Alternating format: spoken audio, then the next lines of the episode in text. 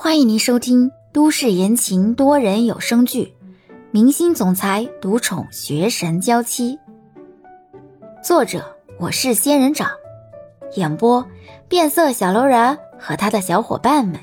欢迎订阅第二十集。你不是不追星吗？怎么对这本书知道的那么清楚？尊重我喜欢的每一本书的作者，记住作者的名字。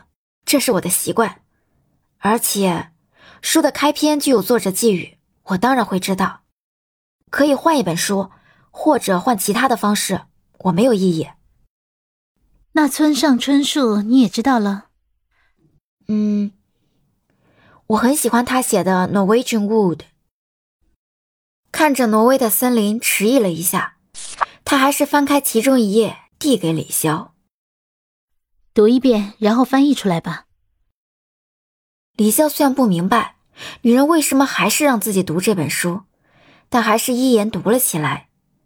都说这个世界上最好听的语言就是日语和法语，日语发音很是平缓。李潇把这一段缓慢的读完，开始翻译。正夜醒来时，我仍恍惚觉得继续置身梦境。在月光辉映下，房间里隐约泛着白光。他保持着同一个姿势，岿然不动，看上去就像是被月光吸附住的夜间小动物。李潇翻译的时候，面试的女人一直在看译文，看到李潇翻译的内容，基本上有百分之九十以上和译本一样，不禁惊讶的瞪大了眼睛。译文就是这样，不仅需要你译得出来，还得把句子译得优美。所以，女人总是给李潇找出一些比较难翻译，翻译出来时还需要斟酌一下词汇的章节。现在看到李潇的翻译和译本如出一辙，她不禁惊讶了。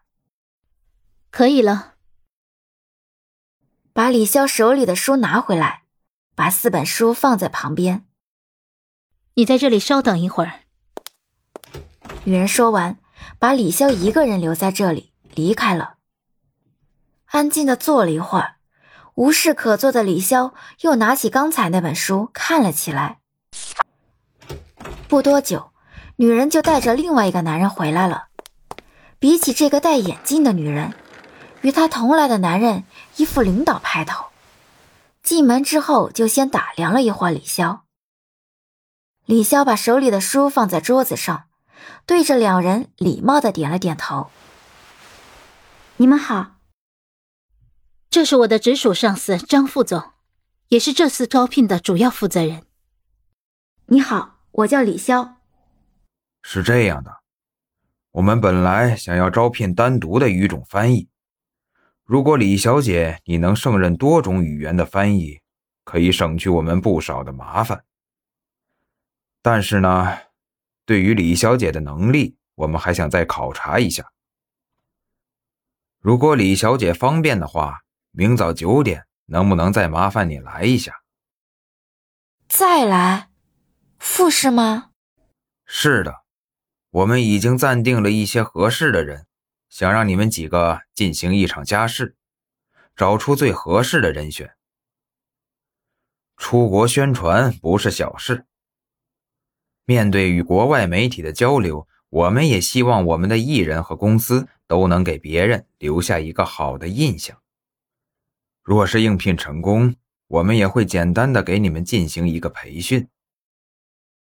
李潇想了想刘文跟自己说过的话，水分实在太大了，还是问清楚的好。那我能不能提前问一下薪资待遇和工作时间？时薪五百，每天工作时间大概是六到八个小时。当然，如果碰巧有商业宣传加班，会另外有加班费。再有就是，我们的艺人出一次国，可能会凑着空隙出去玩。考虑到语言不通的问题，会需要你们帮忙。除了工作安排的时间，其余时间你们自行支配。吃饭住宿方面的费用，我们全包。当然，你们私人的花销自行承担。这一次，我们一共会选取四名翻译。如果李小姐足够优秀，能胜任两个人的工作，这次我们的招聘人数就会变成三人。原来还有加班，也就是说，自由时间不是那么多的。呃，我想再问一下，除了宣传时候的翻译。艺人私下出行要求陪同翻译这样的事情，我有权利拒绝吗？男人一愣：“你和同行的翻译商量好，选出一个人陪同就可以。不过，比起商业宣传所要承受的压力，明显是陪艺人出去玩比较轻松吧？”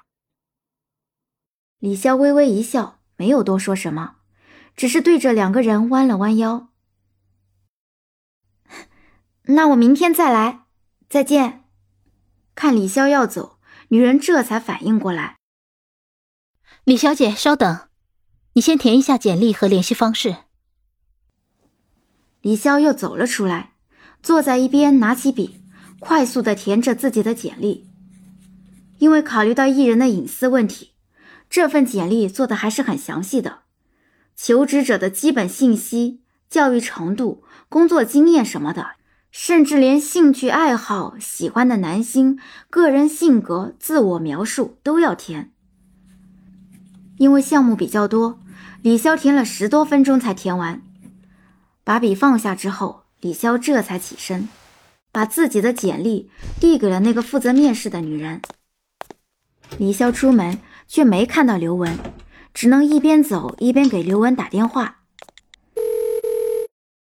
面试的女人视线看向李潇的简历，一眼就被李潇的字体给吸引住。